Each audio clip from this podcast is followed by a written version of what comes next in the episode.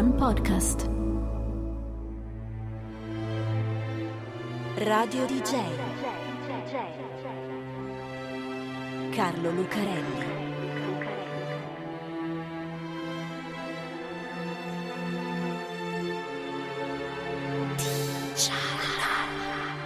Carlo Lucarelli presenta Di Giallo, il podcast True Crime di Radio DJ. Il più imitato, l'originale. C'è sempre una storia dietro qualunque cosa. Le canzoni, per esempio. Le ascoltiamo per la musica, per le parole, ci restano in testa, ci fanno riflettere, gli diamo un senso. A volte senza pensare se dietro ci sia una storia che le ha fatte nascere. Che spesso è una storia strana, a volte misteriosa, molte volte sconosciuta. La vera storia di I Don't Like Monday dei Boomtown Rats, di La canzone di Marinella di Fabrizio De André, anche Too Much Blood dei Rolling Stones. Capita però che a volte quella storia non sia vera, che la verità sia un'altra. Ecco, sono Carlo Lucarelli e quella che vi voglio raccontare è la vera storia della vera storia di Heartbreak Hotel di Elvis Presley. Cominciamo come se fosse un film, interno giorno. La scena è quella di una camera d'albergo, l'Andrew Jackson Hotel, un palazzone quadrato nel cuore di Nashville, la capitale della musica country. E infatti, in quei giorni, si tiene proprio lì la Country Music DJ Convention, un festival musicale che riunisce le case discografiche del settore. Bene, questa è la scena. 10 novembre 1955. I primi personaggi che inquadriamo sono un uomo e una donna, lui si chiama Tommy, Tommy Darden, ed è il chitarrista di un gruppo di rock and roll di piccolo medio successo, gli Swing Billies, ma soprattutto compone canzoni. Lei si chiama May Boren Axton, insegna inglese in un liceo di Jacksonville, in Florida, e infatti ce l'ha l'aspetto dell'insegnante, facciotta florida e capelli ricci cotonati all'indietro. Anche lei compone canzoni e in questo momento sono tutti e due, Tommy e May, in primo piano, con gli occhi sgranati, in attesa di vedere che reazione provoca la loro ultima canzone. Guardano lui, che l'ascolta serio e attento, lo vediamo di spalle, in piedi accanto al giradischi dove gira un piccolo vinile nero senza etichetta, perché si tratta di un demo registrato da loro, con la voce prestata da Glenn Reeves, che ne abbozza le parole. Glenn lo ha fatto per amicizia, di aiutarli con il demo, perché non gli piace neanche quella canzone. Un blues pesante, con quelle parole strazianti di questo tizio che si sente solo. Ma a loro non interessa, a me e Tommy importa solo lui, che per coerenza di suspense vediamo ancora di spalle. Muove appena un po' la testa sul ritmo, ondeggia appena il bacino, poi finalmente si volta ed è lui, un giovane Elvis Presley, già un fenomeno ma non ancora The King, che sorride e dice hot dog man, che in slang significherebbe perbacco, o se volete anche qualcosa di più tosto, per definire una piacevole sorpresa. Anche Mai sorride. Conosce Elvis da tempo. C'è una foto che li ritrae insieme dopo un concerto al campo di baseball di Jacksonville, 13 marzo 1955. Elvis è a torso nudo, perché un branco di ragazzine urlanti gli ha strappato i vestiti e pure le scarpe ed era sicura che quella canzone gli sarebbe piaciuta. E infatti Elvis rimette la puntina sul disco per dieci volte di fila. Ascolta, canticchia, si scuote come fa lui, hot dog per Bacco. Sa già come rifarla a modo suo. Nella stanza però c'è anche un altro uomo, un pancione calvo, dalla faccia rotonda e il cravattino a pallini. L'inquadratura lo scopre seguendo lo sguardo ansioso di Mae e Tommy. Perché va bene l'approvazione di Elvis, ma senza di lui non si va da nessuna parte. Il colonnello Parker, manager di Elvis e praticamente suo padre padrone, annuisce. Hot dog. Il 10 gennaio del 1956, negli studi della RCA Victor, Elvis registra Heartbreak Hotel, che diventa il suo primo grande successo, quello che da fenomeno lo trasforma in una star di livello internazionale. Hot dog. Heartbreak Hotel, l'albergo dei cuori infranti, esce come singolo il 27 gennaio del 1956. Elvis la porta in televisione il 17 marzo, Stage Show, programma di musica della CBS tra i più seguiti. E le ragazze urlano come matte quando guarda la telecamera con il suo sguardo languido, fa roteare il bacino sulle schitarrate o dondola le ginocchia sul riff. Fino da subito la canzone balza in testa alla classifica di Billboard Top 100, dove ci resta per sette settimane, primo singolo di Elvis a salire così in alto, e in aprile ha già venduto il primo milione di copie. doppio disco di platino e successo anche nelle classifiche inglesi ed europee. Un successone.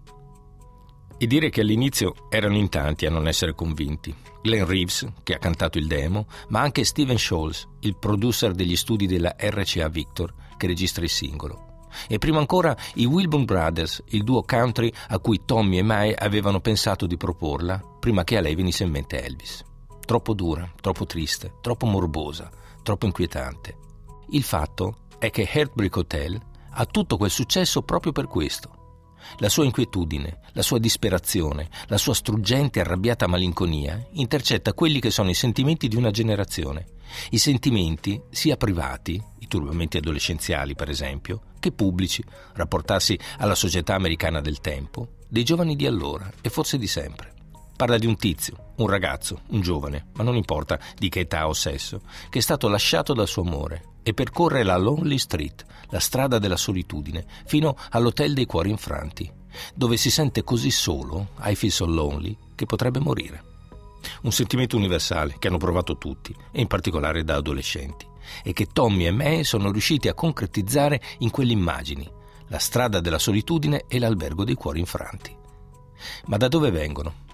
La seconda, quella dell'hotel, se la sono inventata loro ma la prima, dicono gli autori quando glielo chiedono, viene da una notizia che hanno letto un po' di tempo prima su un giornale. Non ricordano bene quale, ma secondo me doveva essere il Miami Herald. È così, proprio quello. Era la storia di un ragazzo che era stato lasciato dalla fidanzata e che per questo si era buttato dalla finestra ed era morto. Aveva lasciato un biglietto con una sola frase: I walk in a lonely street. Cammino in una strada solitaria. Bellissimo, molto suggestivo, il verso perfetto per una canzone. Eccola qua. Il ragazzo del Miami Herald che si è buttato giù dalla finestra con il cuore infranto. È questa la vera storia di Heartbreak Hotel? No. Sembra proprio di no. Teniamo l'espediente narrativo del cinema e quindi cambiamo scena. Lui, primo piano, sguardo intenso e lieve sorriso sulle labbra carnose. In effetti ci potrebbe stare in un film, perché è bello come un attore, una specie di James Dean ma più netto, più scolpito, in un certo senso più vero. Un duro.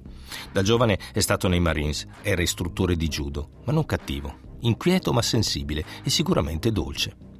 Si chiama Alvin Bert Krolik, detto Sonny, ha 27 anni ed è tante cose. È un artista, un pittore di murales nelle chiese, ha illustrato le pareti di un convento francescano di Chicago. Niente di che, non lo ha reso né famoso né ricco, ma una buona mano. Non solo. Alvin è anche uno scrittore. Ha messo insieme la storia della sua vita e l'ha mandata a un editore di New York. Non l'hanno pubblicata, ma è ancora in attesa. Pittore, scrittore, bello come un attore del cinema, ma non è per questo che nel novembre del 1953 si trova nella stazione di polizia di Albany Park, che è un quartiere di Chicago. Alvin Bert Krolik, detto Sonny, è lì in veste di rapinatore. Ha svaligiato almeno una decina di bar e negozi. Si dipinge la faccia con i colori ad olio, sa come farlo naturalmente, è un pittore. Entra assieme a un complice con le pistole in pugno e si fa dare i soldi della cassa. Ma non è per quello che lo fa, soltanto per i soldi, perché Alvin non è un criminale. Se è diventato un rapinatore, in un certo senso, è stato per amore. Aveva conosciuto una ragazza che suonava la fisarmonica in un nightclub di Chicago, Agnes, bionda, bellissima. Se n'era innamorato e si erano sposati subito. Ma le cose non erano andate bene e dopo cinque settimane avevano divorziato. Bello come un attore, va bene, ma troppo immaturo, instabile, con un carattere difficile. E neglected boy, l'aveva definito Agnes, un ragazzo trascurato. Così Alvin, disperato, aveva preso una brutta strada, la pistola e le rapine, una dopo l'altra, freneticamente. Ma adesso voleva voltare pagina, cambiare vita. I still love her madly. Continua ad amarla pazzamente, ma era stanco di starsene all'angolo di una strada con una sigaretta e una birra in mano. Ma per voltare pagina aveva bisogno di chiudere i conti anche con la legge e infatti si era presentato lui, spontaneamente, al distretto di Albany Park. This is a story of a person who walked on a lonely street. Questa è la storia di una persona che ha camminato su una strada solitaria, dice il sergente di turno. Lo aveva scritto anche nella sua biografia. Così Alvin finisce in tribunale assieme al suo complice, Eugene Cosco, un camionista che forse tutta quella voglia di voltare pagina non ce l'aveva, ma vabbè. Il giudice Charles S. Dougherty si convince della buona fede di Alvin e gli dà 5 anni con la possibilità di uscire sulla parola. Eccola qua. È questa la vera storia di Heartbreak Hotel? Sì, però attenzione, perché non è ancora finita. Per un po' Alvin aveva rigato dritto. Aveva affrescato il convento francescano di Topawa, in Arizona, un bel murale che ancora non lo aveva reso né ricco né famoso, ma che aveva confermato la sua buona mano. L'editore di New York non gli aveva ancora risposto, ma si sa che per certe cose ci vuole tempo. Poi, quella frenesia criminale era tornata e così, per 55 dollari, Alvin si era comprato una fondina e una pistola un piccolo revolver Smith Wesson calibro 38 a canna corta. Il 20 agosto del 1955, è una domenica, sono le 8.40 di sera e piove a dirotto, sembra sempre un film, Alvin imbocca l'Alameda Avenue a El Paso, in Texas, la risale fino al 3828 e si infila nel Busy Bee Liquor and Tackle, un negozio di liquori. Prima di entrare si calca sulla fronte la visiera rossa di un berrettino da baseball, infila la mano sotto il giubbotto e chiede una bottiglia al tizio che sta dietro il banco, che gliela prende e appena si volta si ritrova la 38 di Alvin puntata sul petto. Ora, Alvin non lo sa, ma quel vecchietto magro dagli occhiali rotondi è l'ultima persona che un rapinatore vorrebbe trovarsi dall'altra parte del banco. Si chiama Delta R. Penny e non è tanto che sia un ex poliziotto, quanto il fatto che durante la sua carriera al Dipartimento di Polizia di El Paso abbia partecipato a nove conflitti a fuoco, ammazzando tre persone e ferendone altre otto. Non ha perso la voglia di sparare neanche da titolare del BZB, perché soltanto qualche anno prima, quando tre militari della vicina base di Sandy hanno cercato di rapinarlo, ne ha ammazzato uno e feriti gli altri due. È un fanatico, Penny, ha otto pistole sparse per il negozio e un fucile a pompa nel magazzino. Sembra non veda l'ora che entri un rapinatore. E infatti, quando Alvin gli chiede i soldi, non c'è problema. Gli apre il registratore di cassa e gli dice di servirsi. Ma appena Alvin si distrae un secondo per prendere i dollari, Penny tira fuori una pistola e gli spara addosso quattro colpi. Poi ne prende un'altra e gliene spara altri cinque mentre è per terra, perché voleva essere sicuro che anche così steso sul pavimento con quattro colpi nella pancia, non riprendesse la pistola. Ha le idee chiare, il signor Penny. I had to kill him. Dovevo ucciderlo, perché quando uno entra nel mio negozio con una pistola, se posso, lo prendo prima io. Lo dice la polizia e lo dice un giornalista dell'El Paso Herald Post, che pubblica la notizia della sua morte e poi la riprende il giorno del funerale, riportando nel titolo una frase della sua autobiografia. Story of Person Who Walked Lonely Street. Ed ecco qua la vera storia della vera storia di Heartbreak Hotel. Capita a volte di leggere il titolo di una notizia o sentire qualcuno che ne parla. C'è qualcosa che colpisce la nostra fantasia, dimentichiamo tutto il resto e da lì ci costruiamo una storia, che a volte è proprio tutta un'altra storia. Nasce un ricordo, un romanzo, un film. E se chi ne resta colpito è uno che scrive canzoni, allora nasce una canzone. Qualcuno, Tommy Darden o Mae Exton, aveva letto o sentito parlare dell'articolo sull'El Paso Herald, che poi, nella memoria, era diventato il Miami Herald e Alvin Krolik, ucciso durante una rapina, si era trasformato in un adolescente suicida. Due personaggi in fondo inquieti, fragili e disperati, non così distanti. C'è un articolo della rivista Rolling Stones del 2016 che lo racconta con dettagli molto convincenti, ma la vera domanda per me sarebbe un'altra. Magari davvero Tommy e Mae si sono confusi e hanno dimenticato la loro fonte di ispirazione.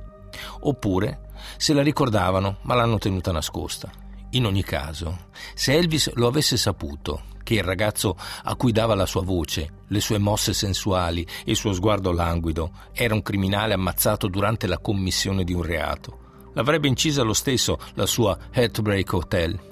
Ecco, forse il suo dispotico manager, il colonnello Parker, e i dirigenti della RCA Victor avrebbero storto il naso, ma io sono convinto che invece Elvis sì.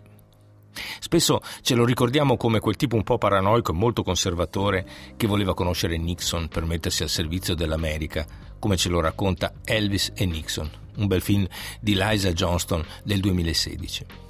Ma non bisogna dimenticare tutta la carica eversiva, la rivoluzione fisica con le sue movenze stesse del corpo, la strafottenza anticonvenzionale del giovane Elvis e anche le sue scelte coraggiose e politicamente scorrette, come quella di cantare come ultimo brano del suo grande concerto planetario trasmesso in Mondovisione una delle più belle canzoni mai scritte sui diritti civili, come If I Can Dream, composta subito dopo l'uccisione di Martin Luther King, come si vede in un altro bel film, Elvis, di Buzz Lurman, del 2020, con un diabolico Tom Hanks a fare il colonnello Parker.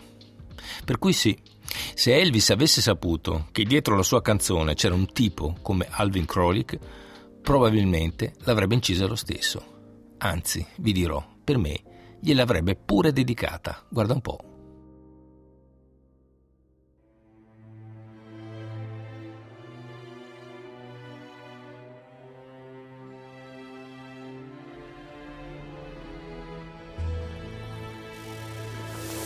Radio DJ Carlo Lucarelli.